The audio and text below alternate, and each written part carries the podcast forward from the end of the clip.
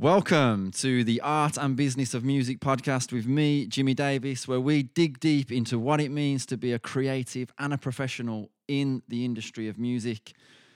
Today, I am very pleased to say I'm joined by someone who I would consider a broadcasting veteran, a seasoned broadcaster, a legend in the field.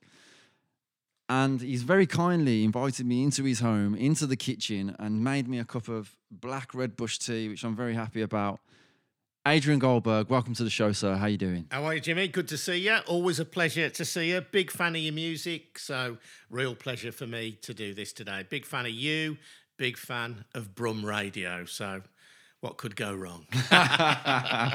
what a top man! Um, so I'd love to just get a little bit of background on you first, Adrian. Um, I'm aware that your your parents, um, came, well, your dad came over from from Germany. Yeah, yeah. I mean, I'm a council house kid. Grew up in Northfield, round Ley Hill a place called Halescroft Square near the Highlander pub, if anybody know that particular corner of Birmingham. And there were four blocks of flats or maisonettes, which have now been bulldozed, probably for the best. But my mum and dad were both migrants. Uh, my dad was a, a refugee, a German Jewish refugee. He came over as a very young kid on something called the Kinder Transport, child transport, mm. which was a fantastic initiative to get children out of Germany at the start of World War II. Did you come over on the last one? Well, in the last few months. I think okay. my dad came over in June 1939, and when you bear that bear in mind that war started in September 1939. He was very lucky. He mm. and his young brother got out. The rest of the family sadly didn't, and they didn't survive the war as you might expect. And my mum was a, an economic migrant, if you like. If my dad was a, a refugee, my mum was an economic migrant, came over here, as many people did after World War II, from Ireland and worked in all sorts of jobs. A lot of years at the Royal Orthopaedic Hospital, where she was a domestic, but very working class roots, really. And I'm I'm proud to identify as that. You, you, might look at my house now; it's you know, it's not a, it's only a semi, and we've got a drive, but you know, I still identify as working class, really, and. Uh, because of that background, my dad worked in a warehouse. He worked for a company called Newman Tonks, who older listeners may remember was a big company based in Newtown in Aston. And then he worked for a company called Lawton's in Warstock in Birmingham. So these were classic West Midlands companies making stuff out of metal and plastic, sending it off to all corners of the country and the world. And he worked in the warehouse there. And as I say, my mum was variously a domestic, a cleaner, but I think like a lot of migrant families, they were very keen for me to get a good education and drummed into me the value of getting a good education. Yeah. And did your did your old man talk to you much about that experience of, you know, being transported over from Germany and the things he might have seen and yeah my dad was very open about it. Certainly when we were growing up it was something that was talked about in our family and i'm glad that it was. I know that some people understandably found it really difficult to talk about their wartime mm. experiences and particularly those who'd got family who perished in the holocaust. But my dad was always open about it. And particularly as I got into my teenage years, I was quite interested in that area of his life. So he used to sometimes go to meetings, big reunions with other kinder transport kids. And a couple of times I went on those with him. And it certainly informed my worldview and it's informed my politics, I suppose. And I very much identify with those people who've suffered in history, really. Uh, I mentioned my mum is Irish as well. Of course, the Irish have suffered in history in as ways, well. Yeah, so yeah. yeah, you know, so here we are sitting in sunny South Birmingham, and there's a lot of bad stuff still happens in the world, but thankfully here we are, and we live in a mostly peaceful, mostly law-abiding country, and that's something that I think you can take for granted, but actually you, you shouldn't take for granted. Yeah, we've got it pretty good, haven't we? To be fair, at the moment, um, parents and grandparents and their parents before them have been been through some rough stuff. That's for sure. Um, so you know, despite what's going on in the world at the moment, I think we do have to hold on to that and, and be grateful. Were your parents big fans of radio? They must have Is been. that where the interest came from? Yeah, they must have been. I mean, uh, they probably would never have expressed it like that, but the radio was always on, and we were always a radio family rather than a telly family. When I was a little kid, I remember all my mates at school would talk about Noddy and these little kids' programs. yeah. I hadn't got a clue what they were talking about. My mum, especially, was a real Puritan about not letting me watch the telly as a little kid. We really rationed. I was much less telly. I was a, a, a kid in the in the sixties, and there was much less telly available then than there is now. I've got a five year old daughter. We ration her telly, but she watches. 40 minutes to an hour every day and at weekends she might watch a fair bit she's very television literate and understands the way narrative works in films which is a real eye opener for me. Uh, really impressed, you know, how kids get it. And I got a couple of older kids as well who were, you know, very telly literate. But I wasn't because me folks didn't let me watch it. And we always had the radio on. I remember as a little kid, the the old Radio 4 Today programme was a very much lighter thing than it is now. It wasn't quite so heavy. I remember that being on. I remember Radio 2 being on. And then as I got older, the legend that was Ed Doolan being on Radio WM hmm. and listening to all sorts of fantastic local radio. I mean, I, I think that commercial local radio was really broke the mold. I think commercial ro- local radio was actually more adventurous than the BBC ever were when it first started. So you had these people who became great names eventually on the BBC, like Tony Butler and Ed hmm. Doolan, mold breaking radio journalists. And I listened to them and people like Les Ross, of course. And mm. you would think listening to that radio is not only a, a good and interesting profession to be in, but I live in Birmingham and the old phrase, you've got to see it to be it. I don't know if that always holds true, but there was a little bit where you thought, well, look, this is happening in in my city, in my area, on my doorstep. So if those guys are doing it, maybe one day I could do it. So there was definitely a little bit about the, the groundbreaking radio. I used to listen to Beacon Radio out of Wolverhampton. There used to be a, a soul DJ called KKJ. Uh, Carl Kennedy, I think his name is. He's still around. But KKJ was a, like an Emperor Roscoe, Wolfman Jack kind of character, spoken that kind of fake American accent. I suspect he had a big, rich, round black country accent, really. But he used he used to do, "Hi, welcome to the KKJ show," and and he, he played he played soul music. KKJ was great. There was a, a fantastic soul DJ. I was very much into my soul music, called Nicky Steele on uh, Nicky Steele on BRMB, and then Robin Valk, who had the rock show then on BRMB. So, ironically, given how commercial radio is now run a million miles away from being really local and left that to the BBC, it was actually commercial local radio initially that drew me in and made me think, you know what, maybe one day I could be a presenter, a broadcaster. Although, if I'm honest, I didn't really think about that in any great detail. Like a lot of kids, I hadn't got a clue what I wanted to be as a teenager, even into my early 20s. And careers advice then, we're talking about the late 70s, early 80s, careers advice, in my experience, was absolute rubbish, absolutely hopeless. But there you go. I ended up finding me finding me way one way or another. So you might not have known, you know, ex- exclusively, explicitly what you wanted to do with your life at that age, but it might have been that it planted a seed somewhere, perhaps hearing those local voices doing something that you thought was interesting, exciting, and then those guys sort of being on your doorstep in a way. Do you think that's important for young people to see and to have those kind of role models like locally and I do. I think it's very important because when the time came when I thought, oh, maybe I could be on the radio, maybe I should think about doing that, I'd already got that idea in my head that actually it wasn't an impossible dream. At the hmm. same time, it was very difficult. It wasn't an easy route to get into it. And particularly if you want to be on this side of the microphone, if you want to be a presenter, there's no obvious route for that. You, you kind of have to make your own way. And I'm not, I'm not sure that there is that there can be a, an obvious career path for it. But at least I knew that there were people where I lived in the West Midlands doing the thing that I enjoyed listening to, and which as a journalist then I finally thought, actually, maybe I maybe I should do this. Maybe I could give this a go. And certainly people like Ed Doolan were an inspiration because Ed, Ed Doolan, who worked initially for BRMB and then for WM Radio Birmingham and then WM, what Ed did I think even now was very rare in local radio in that he was popular. People loved listening to him.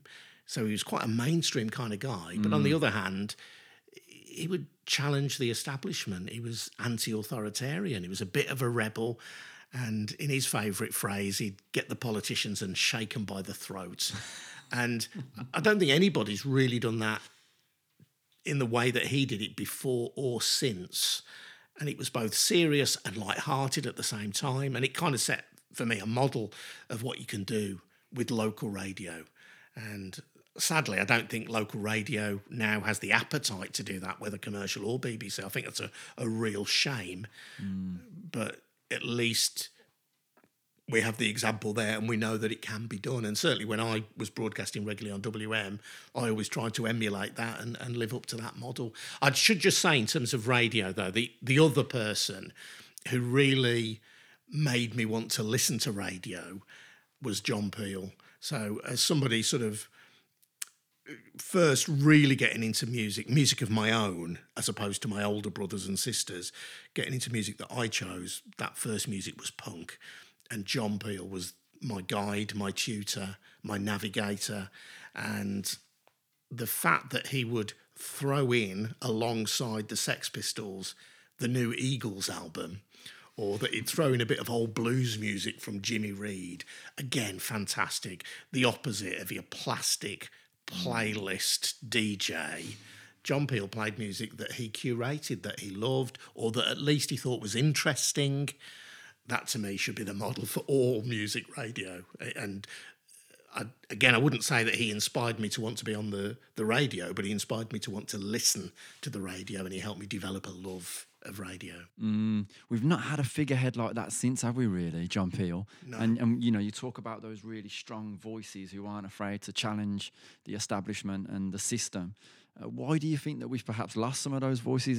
Have things become a bit watered down, or? Yeah, I think if you look at people like John Peel, I mean, John Peel spent many years of his BBC career fighting management. Management mm. didn't always want him. They didn't know where to put him. Mm. They didn't know how to pigeonhole him.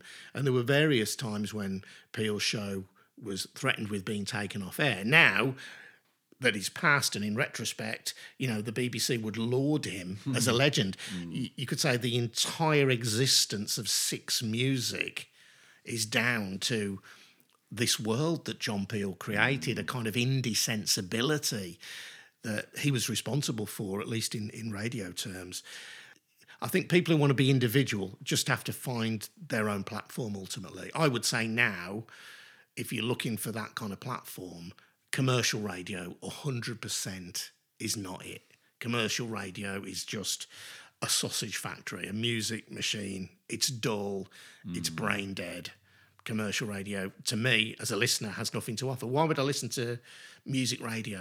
I've got Spotify, I've got mm. Brum Radio, I've got curated shows there from people who love it. So I don't want to be told what I like by a computer.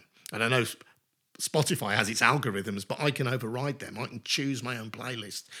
Music radio is a no no. If you're a creative person, can you get on in the BBC? I would say it's harder now, but then it's it's probably never been easy. There's always been suits who want to tie you down mm. and make you play the game. Now, I would say if you're interested in radio in the world of audio, community stations like Brum Radio, podcasting, you're your own boss. Yeah. You can do what you want to do. And I, I, think it's a really exciting time for young people coming into radio because I would say to you, the world is as limitless as your imagination. In my office through there, I use a little system called Zencastr. Other mm. things mm. are available. Zencastr is a, a piece of it's an app, it's an application. I don't know how it works, but this morning I spoke to the owner of Sunderland Football Club, who lives in Oxford. He was on his laptop in Oxford. I was in that room through there. And all I've got is a, is a little microphone to do. it. I've spoken to people in Sweden. I've spoken to people in, in the United States. There's other apps like it called Ringr. But essentially, it means that you can do near studio quality recording, laptop to laptop, in your own home step it up a little bit with a decent microphone, get a free bit of editing software like Audacity. Yeah, You've got your own radio station in your living room. And I've always been drawn to do it yourself culture. So, as I say, I was a punk. And when I was too young, I used to go to the Barbarella's nightclub in Birmingham, which people might know. I was too young to go to Barbarella's. I'm still amazed that my parents, who were pretty strict, let me go. But I'd go after school. I would help the bands in with their gear because I was too young to get in. I'd go from, I was about 15 when I started going to Barb's and help the bands in, then stay and watch the gig get the night bus home. And when I went to those punk gigs, a lot of the whole punk ethos was around do it yourself. So there'd be people walking around selling fanzines. You might get two or three different homemade fanzines, homemade magazines where people had scribbled, they typed because this was before word, processors. Using a typewriter, using a typewriter, a, a keyboard yeah. on a computer, yeah. Homemade stencil design. Wow. And then going to a photocopy shop or maybe having a mate at work and just printing them off and stapling them. Now, I found that tremendously inspirational. Mm. Uh, and so I've always been into DIY culture and I copied that idea. Then a decade later, I started Britain's first football fanzine, the first general football fanzine called Off the Ball. So people might know I'm a West Bromwich Albion fan, but my fanzine was about the way football as a whole was run and the way supporters were demonised. But we started off that using stencil, using a typewriter until we could afford a, a, word processor, and going out in this in the eighties, the heyday of hooliganism, and selling our football magazine on the street. So you know, in a sense, I'm a born podcaster because that gives me independence. It gives me freedom, and that idea of doing it yourself. So if you are a, a young person listening to this, thinking, "Oh, I could, I wouldn't mind having a career in radio or doing audio. I can't promise you a career that will make you money. I can promise you endless satisfaction and joy for relatively small outlay. Get yourself Zencastr, get yourself a laptop. Most people have got a laptop, haven't they? Yeah. Without being nowadays. without being, yeah. you know, snooty about it. Mm. And half de- even a half decent mic get cost you less than hundred quid and get uploading, create your own world of audio it's so interesting that you've come from that background of DIY, independent, get out there on the streets, do it, you know, do what needs to be done. Has that stood you in really good stead throughout your career, do you think? I think it's given me resilience. So I remember one of my first journalistic jobs was writing for a paper that's now gone. initially, it was the Birmingham Daily News. It was Britain's first free daily newspaper. Oh wow! And Bir- Birmingham Daily News is a cracking paper, and it then went to a weekly and it became the Metro News. No connection with the current Metro okay. free newspaper, and it used to have an office on Francis Road in Edgbaston, just by Five Ways. And I started doing work freelancing there, and because I'm a bit of a butterfly, I can't concentrate on anything for long. but I was quite versatile. So I would write them a front page news story some weeks. My, my, best weeks, I'd have a front page news story, I'd have the arts centre spread in the middle, and then I'd do a sports story on the back page. And I used to get a real buzz out of that. Yeah, best of both worlds. I loved doing it. And then I was really prolific. There were people, not many, but one or two sitting in there just picking up a living. And the editor called me in and just said, "Look, sorry, we can't have any, we can't afford any freelancers anymore. You know, that's it." And I said, "Well, how can you not afford me if I'm doing the front, the middle, and the back?" And uh, I, I suppose you know when you get knocks like that, you kind of you either decide, well, do I want to be in this business because there are a lot of knocks in the business of journalism, broadcasting generally, that just are. You either say, do I want to be in it for the long run? Or, you know, is it really not for me? Would I like a steady job? And I just thought, sod you, I'm going to show you. Too much of a rebel for the steady one. And uh, I ended up then getting, I'd, I'd already started doing a few match reviews for Radio WM.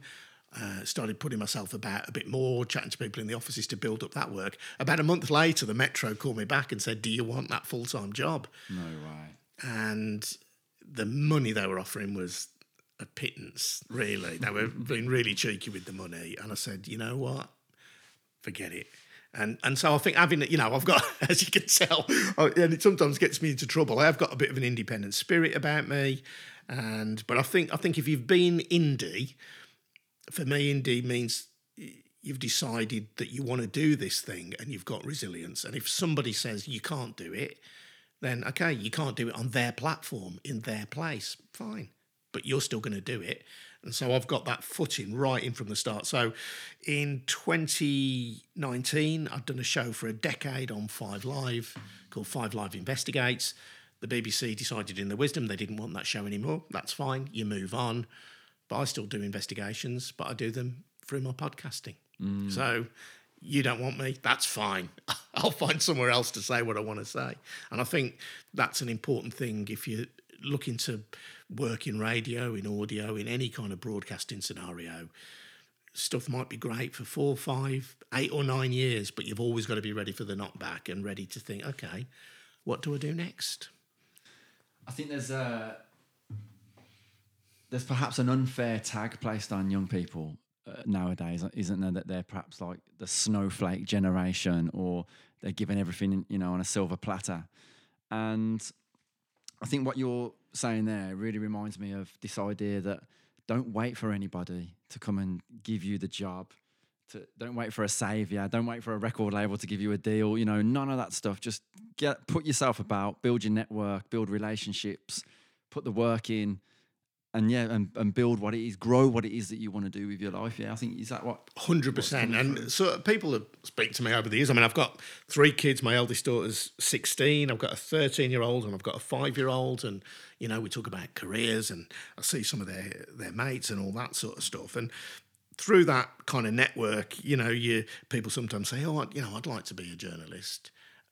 What do I do? How do I do it? Or, you know, can you get me into the BBC for work experience? Mm-hmm. If anybody asks me, if anybody asks me, how can I be a journalist?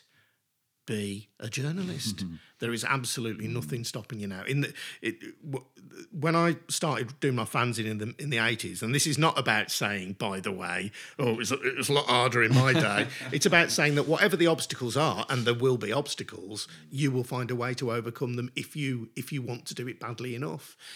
And so there were physical things that you had to do to create a football fanzine in the 80s.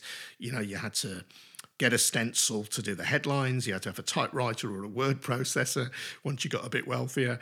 And you then had to physically go and sell them in the street or ask a shop to take them. There were those physical things that you had to do. Well, now, if you want to write, you can write a blog. You can advertise it through social media there's still issues about getting yourself an audience and getting yourself a following through that. So as I say, I've recognised that there are obstacles. The obstacles are always there. They yeah. ju- they just change over time. Mm. But do you want to blog? Do you want to write about music? Do you want to write about politics? Do you want to write about the thing that I can't even think of, but that you really care about? Brilliant, write it. You will find friends and contacts through social media. People are usually only too willing to help. Mm. If you want to broadcast about it, do a podcast. Don't get discouraged. If only 10 people listen to it or read it, fine. Next time, the next edition, it'll be 20. That's a 100% increase. You yeah. got, you know, and, and I think you've got to be incredibly thick skinned and just say, I'm going to do it. Whatever comes my way, I've, I've, you know, metal skin, let it bounce off. Because uh, if you don't have that, you won't surviving it. But if you really want to do it and you and you just arm yourself like that, you'll get through. I, I can promise you, Jimmy, the amount of times in my early journalistic career when I was rubbish, when I cocked up, when I said the wrong thing. Untold times, untold. and the only reason I'm here is not because it really isn't because I'm in any way supremely talented or, you know, gifted in that sense. Although I have got gifts and I'm appreciative of, of those, but it, it's really because I've, I was I had a tough hide. and I was willing to go back to places where I'd been rubbish and be slightly less rubbish the next day and learn the lessons. It's a familiar tale, though, isn't it, Adrian? All, all of the high achievers in the world, regardless of what field they're in, they all have that resilience, tenacity, thick skin, willing to fail and again and again and again Yeah, you know, until, yeah, until yeah, they succeed. So I think it's a really important point. But you touched on a, a, a few moments ago your sort of route in to, to radio, which Yes. journalism. And we were talking just before we came on or started recording, and you were saying that you wrote for some music uh, publications, and I wasn't aware of this. So Yeah, yeah, yeah. Okay, so very briefly, I, when I left university, I hadn't got a clue what I wanted to do, but I had written for the university newspaper, Red Brick. Then, as now, we were in a very sticky economic period. I wrote to about 80 newspapers, every weekly regional newspaper, every daily regional newspaper that I could find, and sent off some samples of my work and got rejected by all but one of them. The one exception was the Uxbridge and Hillingdon Gazette. and I didn't drive. I went down, got my best jacket on, my best trousers. I probably looked a right dick, I don't know. and, and went down to Uxbridge. So, you know, travelled into London, got to Uxbridge, which is at the very end of one particular tube line, and got to the offices in Uxbridge. Turned up and said, Oh, I've come for the job interview for the trainee reporter puzzled stares all round. Well, job interview? Trainer, yeah, yeah, look, here's my letter. Oh no, that job went two weeks ago. Oh no! So, you know, crushed at that moment. Uh, and so I wrote to all these papers, but I needed a job, worked for the Regional Health Authority on, in Arthur Thompson House, as it then was on Hagley Road next to the Garden House pub, and didn't really want to do that job. I hated getting up in the morning to do it. There were lovely people there, people I'm still in touch with, great people, but I was miscast. I was doing the mm. wrong thing. So I'd set up my football fanzine uh, went to journalism college uh, in Sheffield. I didn't finish that because I then started sending off reviews. So initially, I got a review in Melody Maker. I also started writing then. Can you remember what you reviewed? Yes, oh man, tell you what I reviewed. I reviewed one of my favourite all-time artists, Robert Lloyd. Okay. Now, Robert Lloyd had been in the legendary punk bands, the Prefects. He'd then been in the legendary, not quite punk band, the Nightingales, who, of course, mm. still tour now. The Nightingales still tour. This was the period when Robert Lloyd had signed to Virgin Records. Having been the archetypal indie punk icon, once pictured on the front cover of Sounds, wearing only his V-neck jumper and a t-shirt, you know, which was like just the ultimate scruff. That's how I looked in the eighties as well. And he was my inspiration. I was in a band, uh, a, a band called Pigs on Purpose, which gave its name to the first Nightingales album. I was in a band called Wow. the, the Lowdown. I was in a band called Gold Medallion Slaughterhouse, but I was no good. Really, It's all coming out. What, what, did, you, what did you play, Adrian? I was What- the, the vocalist. No I'm careful way. The never front to, man. Careful never to say the singer. so this review now. Here's the ethical dilemma for any young journalist. Robert Lloyd was, I suppose, at that stage, my musical hero. And I'd bought into the whole anti establishment, anti record label thing. Robert Lloyd, at this period in his life, had decided to take the king's shilling and he was he looked like a conventional rock person did those kind of photo shoots that you do when you're in the rock business mm. And his band at the time was called i think the new four seasons. And it was it was just very conventional compared to what robert had traditionally what compared to what robert had previously done. And i slagged him off.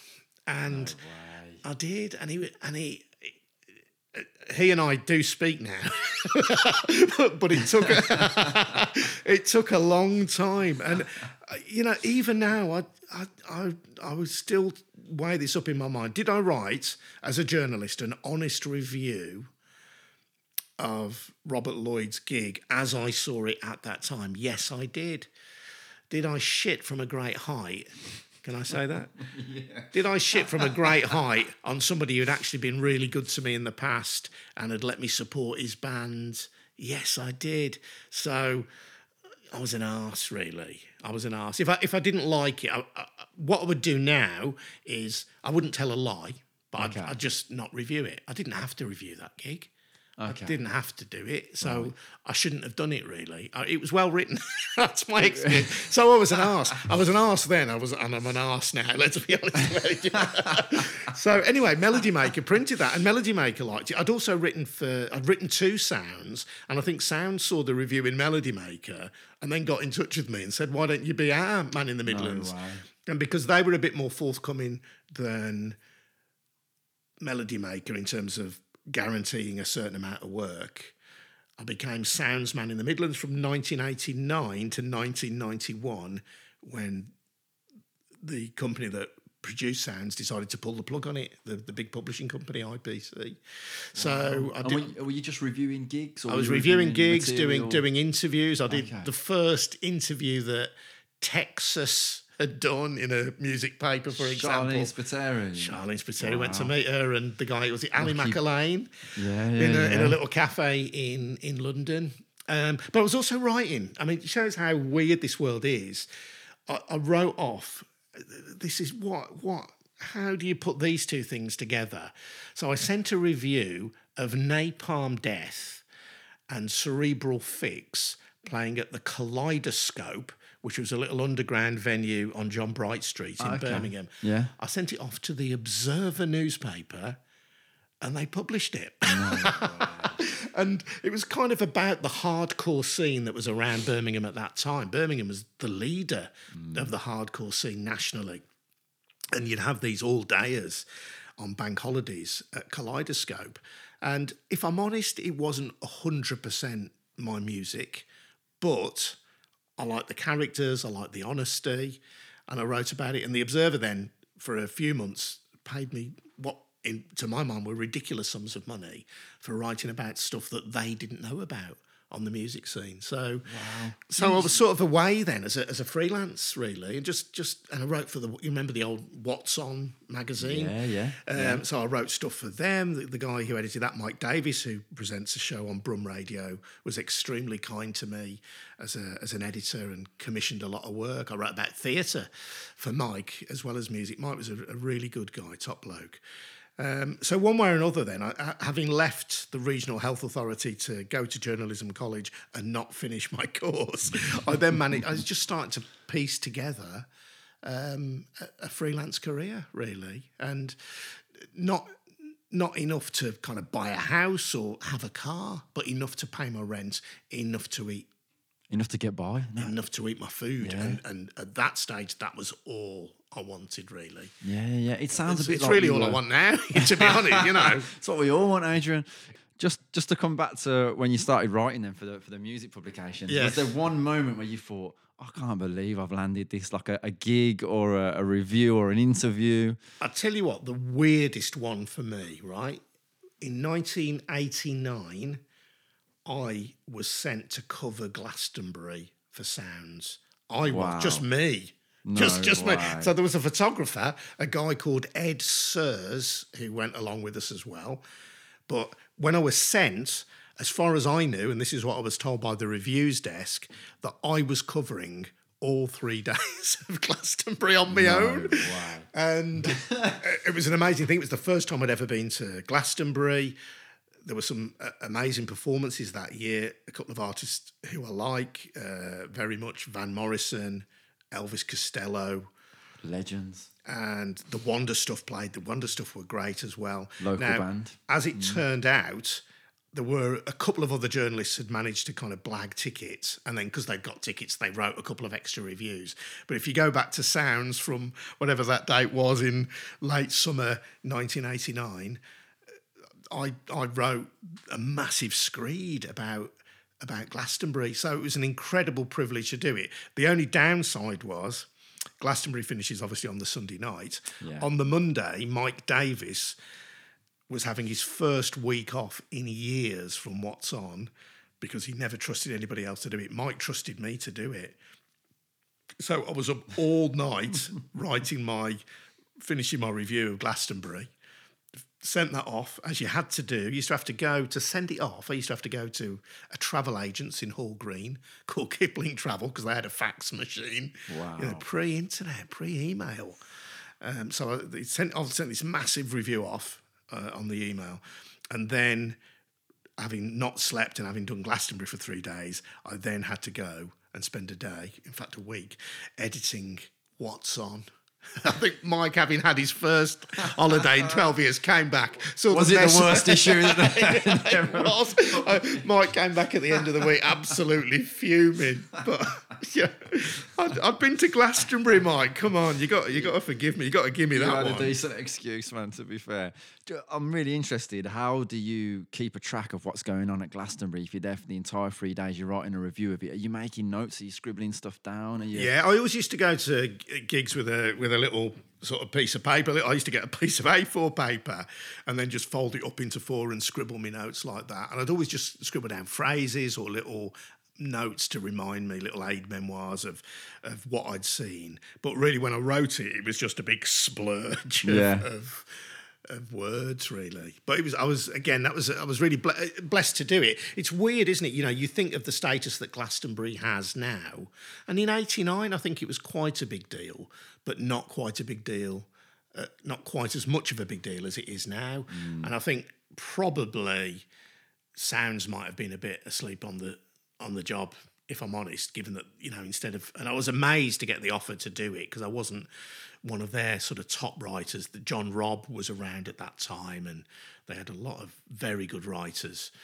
Sounds was the paper that really covered the whole grunge scene bands like nirvana. I know the mm. nme these days with hindsight is seen as the kind of the big music paper of that era but sounds was really on the money with punk. They had a guy called Geoff Barton who champions heavy metal when heavy metal was really unfashionable. Geoff Barton was your man. And then in the grunge era, bands like Nirvana, Soundgarden, Mudhoney, mm. they were all in sounds first, you know. So I was really proud to be associated with that paper. And it was just really, really, really sad when they pulled the plug. It was sad for me because I lost one of my major sources of income. But ironically, I'd written a thing for sounds. I'd written a double page spread just about a week before called The Great Rock and Roll Dwindle, which was about how at that period it was just a bit of a lull, I think. It was nothing, clearly nothing terminal, but about how small gig venues were struggling. Uh, not nothing like they are at the moment, uh, but how small gig venues were struggling. And I just spoke to gig promoters from all over the country. It was just one of those periods when live music was going through a fallow period. I don't know whether some big wig at IPC who owned the company looked at that and saw, blimey, nobody's going to watch these bands anymore. Let's close the paper now. But anyway, that was the end of sounds, and it was it was very sad. So journalism was your route into the world of music, Mm. Your sort of entry point. What was it in radio? What was your big kind of break in radio, and what what got you into it? I think the fact that you could earn money out of it was quite important. Yeah, that was enticing. Uh, but so because I'd done, it, it was also partly about because I'd done this football fanzine, and although I, to go back, I had uh, started in journalism, but I'd, I'd started writing before I'd been to journalism college, and as I said, I didn't finish journalism college. I just wanted to write really, and get stuff out there. And because I'd started my football fanzine again before I went to journalism college, I'd started making contacts, and uh, there was a lot of politics around football in the late 80s. Margaret Thatcher wanted to force fans to have an identity card or a membership scheme, as they called it. We called it the ID card scheme. Right. And I was very active politically in organising big protests about that, organising a national petition, which ended up getting hundreds of thousands of signatures. And eventually, the Conservatives backed down from that. But as part of that work, I'd been interviewed quite a lot by Radio WM. So when Sounds went down, I thought, well, look, I've got a lot of people who I've spoken to on that radio station. Could I maybe make make my way there? And I just literally knocked the door and said, look, I've been on your station as a guest loads of times, so you clearly think I can talk, talk all right. Mm. How about letting me go and have a go at it? And they did, and they sent me off.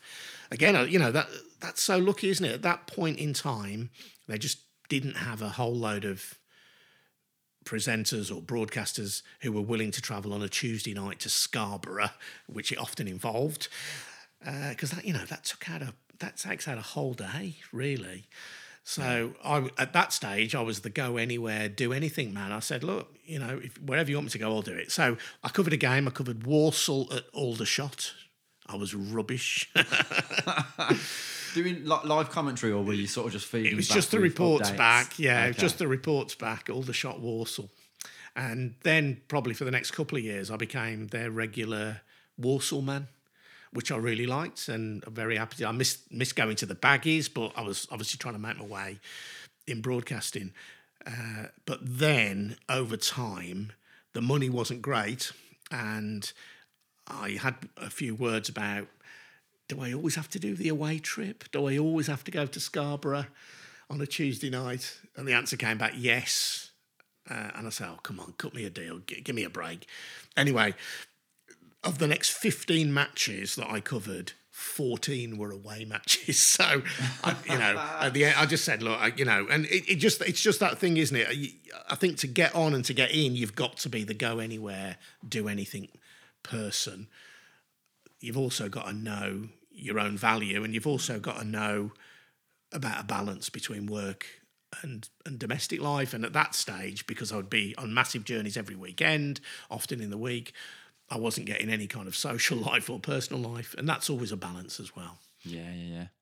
So, so where did it go from there? When you know when they gave you the the, the fourteen away trips out of fifteen, did you say, "All right, enough's enough now," and start looking at other options? Yeah, or- yeah. And I just yeah. started working on various publications. As I say, I'd worked a bit for the Observer. I'd worked for Sounds. I just just kept as long as as a freelance, you got a couple of plates spinning at any point in time. You're doing all right. And although I sort of fell out with the sports department at WM, there were other bits of the station that would have me on. So I would cover for Ed Doolan's show, for example, when he was off, and started working my way into proper presenting, if you like. As I say, there's no obvious route to presenting on stations like the BBC or even on commercial radio. There's no career path as there is for producers.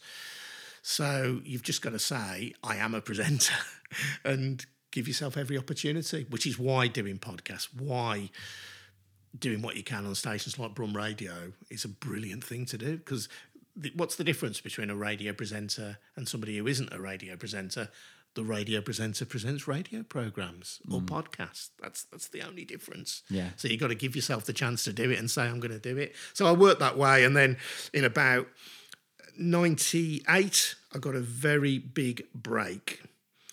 Adrian Chiles, who some of you may have heard of, couldn't do a, a special World Cup news desk for BBC Breakfast News. Now, Adrian wasn't somebody I particularly knew, but he was aware of me. When he couldn't do it, he suggested my name. So I got a call out the blue. I remember being by the post office in the jewellery quarter saying, Can you come down to London and do an interview? I was, I was obviously in the BBC system and I was known, but this guy said, Can you come and have a chat with us? I had one meeting with him in a pub in London, and they offered me this two week stint.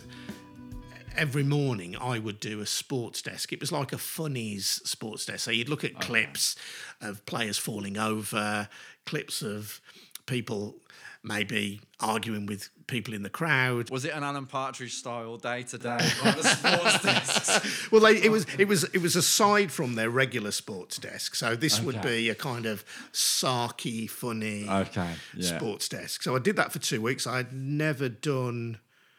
Had I ever done? What had I done? I, I think I'd, I had made a little. I made a few films for the Really Useful Show, which was a a consumery daily program as well that went out of Pebble Mill. So I'd already started working there. And again, I just knocked a door of somebody who I'd met somewhere else.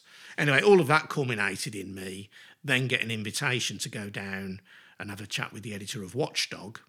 Watchdog at that time had had a really bad run. It kept getting into trouble with the Broadcasting Standards Authority, which is the forerunner of Ofcom. Okay. There were outrageous things that were done. On one occasion, and producer had filmed cockroaches crawling all over a kitchen. But that producer had spliced in footage from a different hotel. Oh, and there were some very, very dubious practices. So when I arrived, this was kind of last chance for lo- saloon for Watchdog. It was like, you, if you're going to have a credible consumer program, you can't be doing that. Mm. And and the the Broadcasting Standards Authority was really after the program. So I was part of the new broom sweeping clean. And I'd obviously got some history of doing consumer, consumer journalism with the Really Useful Show. I'd done a bit of telly with this World Cup football desk, which had obviously put my name up there a little bit for them. And I ended up doing four years on Watchdog as their reporter. Go anywhere, do anything. That was my. Uh, I think I ought to adopt that as my business logo, really. But I did four years uphill and down Dale for Watchdog, and I loved it. It was really hard work. I was going everywhere to do stories, every corner of the United Kingdom, which I loved. And working with really talented people, working with Anne Robinson, who was not popular with the team. She was very harsh and cutting to some people, but she seemed to like my work. I think ultimately she didn't see me as a threat. I wasn't a threat to her. Uh, and she knew I was hardworking, and I think she respected that. And so Anne Robinson, for a time anyway, championed me. I was I was fine as long as Anne Robinson was there. She was, uh, you know, I went. I ended up. I mean, in the weird world of television, darling, I ended up going round to Anne Robinson's house. No she- way. In uh, Gloucestershire, and how weird to see Anne Robinson shuffling around her kitchen in her slippers and cooking me dinner. You're joking. But she was lovely, and I took my mum and dad down, and you know they went to see.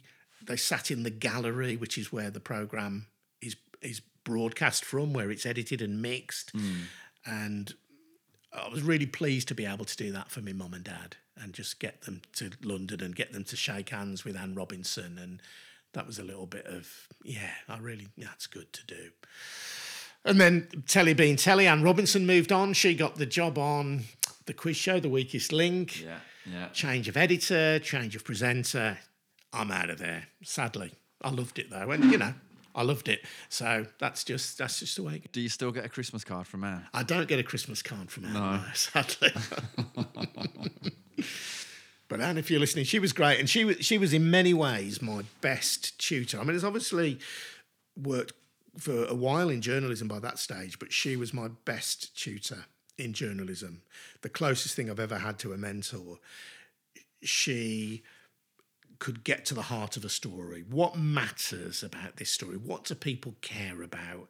And how do you write it? Do you need that word? Do you need that word? Do you need that word? Do you need that word? If you don't need it, get rid of it. And really harsh judge in some ways, but right to the point. And some of the editions of Watchdog that I presented would have 12 or 14 million viewers Wow. that she presented that I reported on. So you'd get 12, 14 million viewers, regular audience of six or seven million. So again, fantastic thing to do, fantastic thing to have done. So, did you go from Watchdog when that part of the journey ended to Talk Sport? No, so I did Watchdog, and then I managed to because at that point, then we were living in London. Lived in London for four years. I was with my missus, who's from Birmingham, and we talked about having kids. And she, we wanted to have kids. We didn't want to bring them up in London. Just you know, we'd seen a few dodgy teenagers around a bit where we lived in Tooting in South London. I love Tooting, and we decided to, if we're going to have a family, let's raise a family in Birmingham. And she then got a job presenting. She then got a job producing Arts Fest, this big free weekend festival of arts, which I think was a fantastic thing for Birmingham. I think it's a real tragedy it's gone. Absolutely. And so at that point, then I started looking at my old contacts in Birmingham. Again, good timing. I managed to get the the show presenting the breakfast show back at WM, where I'd obviously previously done work. Hang on a minute, right? You say I managed to get the breakfast show at WM, like that's just some sort of run of the mill everyday gig that comes along and lands in I know. I know. Well, I, I can't tell you how. Was it just timing? Yes, it, I can't tell you how chuffed I was to get it, uh, and you know, I, I, obviously I had a sense that things were coming to an end at Watchdog, so I sort of put my feelers out. But yeah, absolutely. And what a fantastic gig to get to do mm. WM. And when it became known that I was sort of heading back to Birmingham, I was then put in touch with the people who were doing the politics show in the Midlands. That this big new show was being launched, the politics show. You'd have half an hour out of London with Jeremy Vine, and then you'd have half an hour of regional. Local politics. This is TV again. Yeah, yeah. Mm. So off the back of Watchdog, I managed to land the gig there. So I presented the politics show in the Midlands for four years. So I mean, that's a great combination of things: the breakfast show on WM and the politics show in the Midlands, and that came to grief really because of internal politics. There were things happening at WM that I didn't like. There were personalities that I didn't get on with. It's probably the only time in my career where I've thought, I'd, I'd, as, as a broadcaster or as a journalist, I don't want to be here. Wow. And if I'm honest, I think that I got a young child when things started getting a bit difficult. My first my first daughter was born in 2004. Getting up every day at four o'clock. Hmm. I'm I'm an early riser, but getting into that sort of time span, that's really difficult. Wears you down. Yeah. So I might not have been at my best at that period in my life. And but there were things going on at WM in that period that just made me feel uncomfortable in my working environment. So I said, right, that's it. I'm gonna I'm just gonna jump off and see what happens next. So Was that a I, I took a risk. It, it, For you, you know. Uh, what was sad was, if I'm honest, it was very sad because I'd grown up listening to WM, loving WM, and I loved doing the politics show. It very quickly became clear to me that if I didn't have the profile of being on the breakfast show at WM, I then couldn't continue with the politics show as well. So that came as a bit of a surprise. Didn't really want that nasty shock, but that's what happened. And I then, again, going back to this resilience, I then set up my own blog, my own website, The Stirrer, which focused on West Midlands news and politics.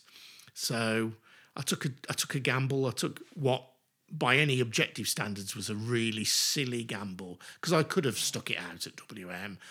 I could maybe have been moved to a different time slot. I don't know, but I just reached a point in my head where I didn't at that time want to be there anymore.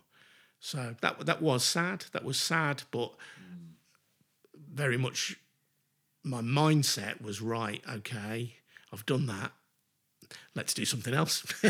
I love that. You know, not afraid to jump ship, not afraid to try something new, get out your comfort zone. All of those things I think yeah, important. yeah, and learning new skills, you know. Mm. And I, I think as you get older, I, I do have a real thing about ageism, Jimmy, because I hear people talking about older people and younger people and all that. I, I just think, of course, young people have got to be given opportunities. Don't get me wrong, and people, you know, with all sorts of backgrounds have be, got to be given opportunities.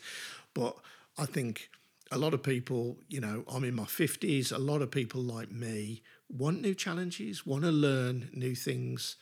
And at that stage, I mean, I was in, uh, what was I then? Probably in my 40s. Setting up a website was really fascinating. Just the mechanics of setting one up, of how do you manage a daily news churn. I made loads of mistakes. Did it all the wrong way. I could do it now, today. I'd know exactly what to do, but you, you get these opportunities once and you and you do your best with them. And the same now with podcasting. I've made loads of mistakes, but it's fascinating. It's fascinating to learn and develop and grow your skills.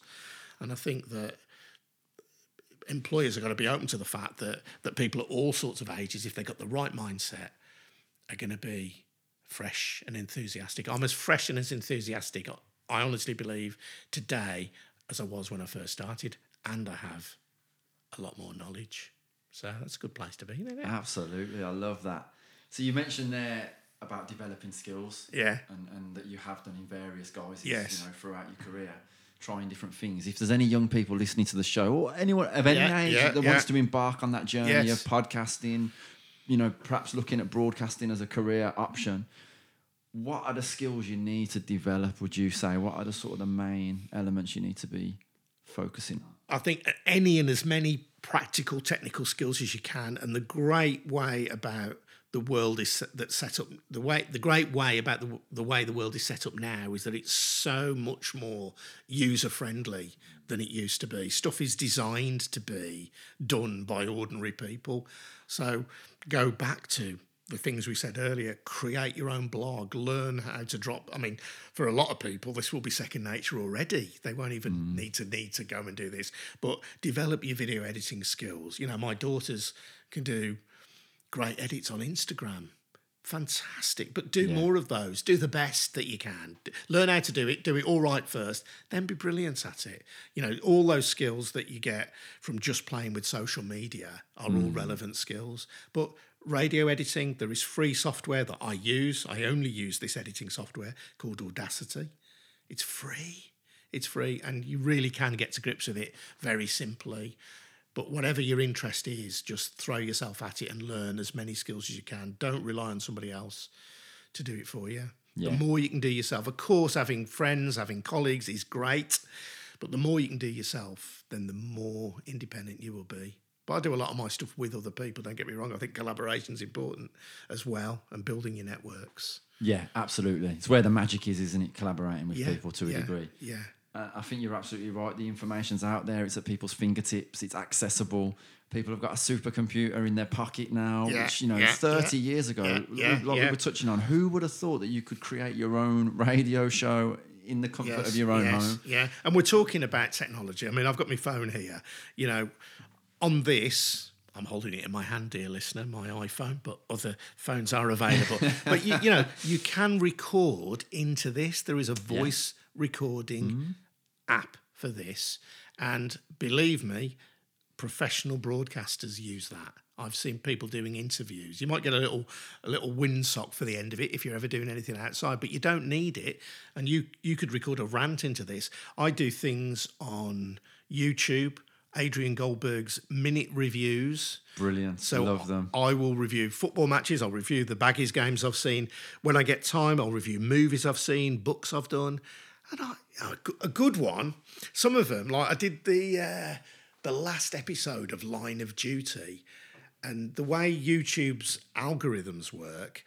If you're lucky, you'll get caught by one of the algorithms. So if there's a, a program clip, you might then be the next video uh, to it in line. Yeah. So, and that's nothing that you've done. That's the algorithm that's done that. But one of my YouTubes of line of duty, which is just me talking into my computer in that room, has got thousands of views. It's ludicrous. Brilliant. Some of them get about 38 views. Yeah. I'm not worried because I'm doing it because I want to do it. Nobody's making me do it.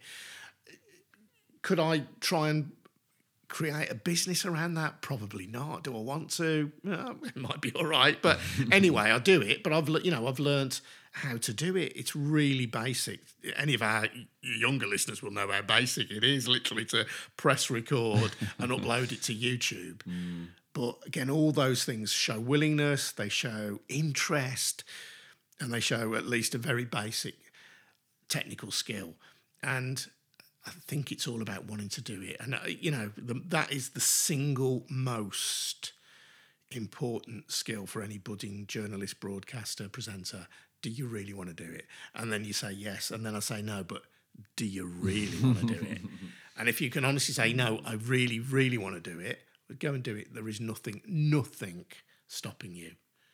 Just, and that armor that you have, I'm not, I'm as prone to getting upset, getting hurt, being slighted as anybody else is. We all are. It's a very human thing. So you've got to deliberately put that armor on. I'm not born with more armor, that resilience than anybody else. You've got to put it on and say, I'm going to wear that armor. Wise, wise words. And yeah, do go and check out Adrian's one minute reviews, particularly his review of Joker. I thought was fantastic. The film Joker was just brilliant and much more interesting than listening to Mark Kermode waffle on on Radio 5 Live. Uh, so, all right, so we focus there on some of the technical skills that people can be perhaps focusing on. But as a presenter, yeah. Adrian, and I'm, I'm asking this question because I want you to, to give me the golden nugget answer that I'm looking for. You know, what should a, someone who wants to be a really great presenter be focusing on? Listening which is what you've done, Jimmy, uh, as I've rambled on here. Listening is the single most important asset for any radio presenter. People think about radio presentation in terms of how well you can talk, how funny you are. Those are all quite important. How fluent you are, all of that. The single most important asset for any radio presenter for speech radio is to listen. And you can tell a presenter who is engaged with their subject, who is engaged with the story, and one who isn't. And the one who isn't goes down to the next question on their list and then the next question. They'll have been handed a sheet of paper or they'll be looking at a screen that has been compiled by their producer and they will just be going through the motions. And then there'll be people who'll listen to something that is unusual that crops up in that interview and they'll say, wait a minute, did you just say X, Y, and Z? The worst example I ever heard was Victoria Derbyshire on Radio 5 Live. She was reading a cue. So the cue is the first bit of your statement before you interview somebody. Right. And uh, in a fast moving news environment like Five Live, your cue, this is what the story is about, will be written for you probably by a producer. When I presented on Five Live and did the late night shows and did my weekly program, I made a point of writing my own as much as I could because you say it in your own language. Okay. But sometimes in a fast moving news environment like Five Live, you're not going to do that. Victoria Derbyshire started reading this cue. She stumbled over it and then she said, who the hell wrote that? Live on air. yes. Wow. And it's a bit like, a, a, you're destroying a bit of the magic, but people probably know that they're reading off a screen. Fine, but you've got to take responsibility for what you say and what you do. Yeah. And be a good colleague, not embarrass or humiliate them on That's air. Shocking. But ultimately, listen to what people are saying and go with it. So you might have an idea in your head what's this interview going to be? Here are my list of questions. That's all sensible. But if your interviewee takes you off in an unexpected or different area that is more interesting than the one that you've mapped out, go with it just as you would if you were down the pub with your mates. Mm. If your mate starts telling you a story that you hadn't expected, instead of chatting about the football or your kids, and they say something really outside of your normal realm of experience. For me, you go with that. So listen, it's not about what you say, it's not about how funny you are, although those things are all great. listen, listen, listen. Yeah, you were given two ears and one mouth for a reason. Absolutely. So, all right, we're coming to the end of this very privileged interview. I've only just started. I've only just warming up, Jimmy. you got to go swimming in a minute. I am going to go swimming. Um, let's talk about some career highlights. You know, what have been the real standout moments of your career, Adrian, and the bits where when you're talking to the grandkids, gosh, you're oh, gosh. Um, well, my eldest is 16. I hope I'm a long way from grandkids yet. and honestly, I don't think I do think that one of the keys to kind of staying in the game and doing as well as you can is is not to look back really. Mm. So that John Peel his staple answer whenever asked, you know, what's your favourite record of all time? The next one I'm going to listen to. And I do feel that a bit about work. You know, what's my career highlight? It's the next podcast I'm going to make, the next radio programme I'm going to make. I've won a couple of awards, so nights stick out in your mind when you've won an award. I won a, a, the Midland Media Award radio presenter of the year a couple of years. That's lovely. That, lovely. But anybody who tells you that awards don't matter, liar. so those are nice. And the last one I went to, um, it was for a, a few things that I did, but I had to put in my own entry and I paid with my own money to go myself and paid for my BBC producer Adam to go. No way. So uh, when we won, he was absolutely over the Thrilled. moon about it. So I was mm. so delighted so delighted for him, really. But, you know, at the risk of being a bit sanctimonious, is that a word? Eh, you know, every day you get up and do it is a privilege and it's an honour. And uh, just to say, I'm making a crowd-funded film about a child abuse scandal in Glasgow. The fact that people have put their faith in me to make that film, that just, yeah, that means something. That's ordinary people who are saying, We trust you. with our money mm. to go and tell this story that needs to be told. And that's pretty recent, but I'm so chuffed that that's happened. I still haven't delivered the film yet.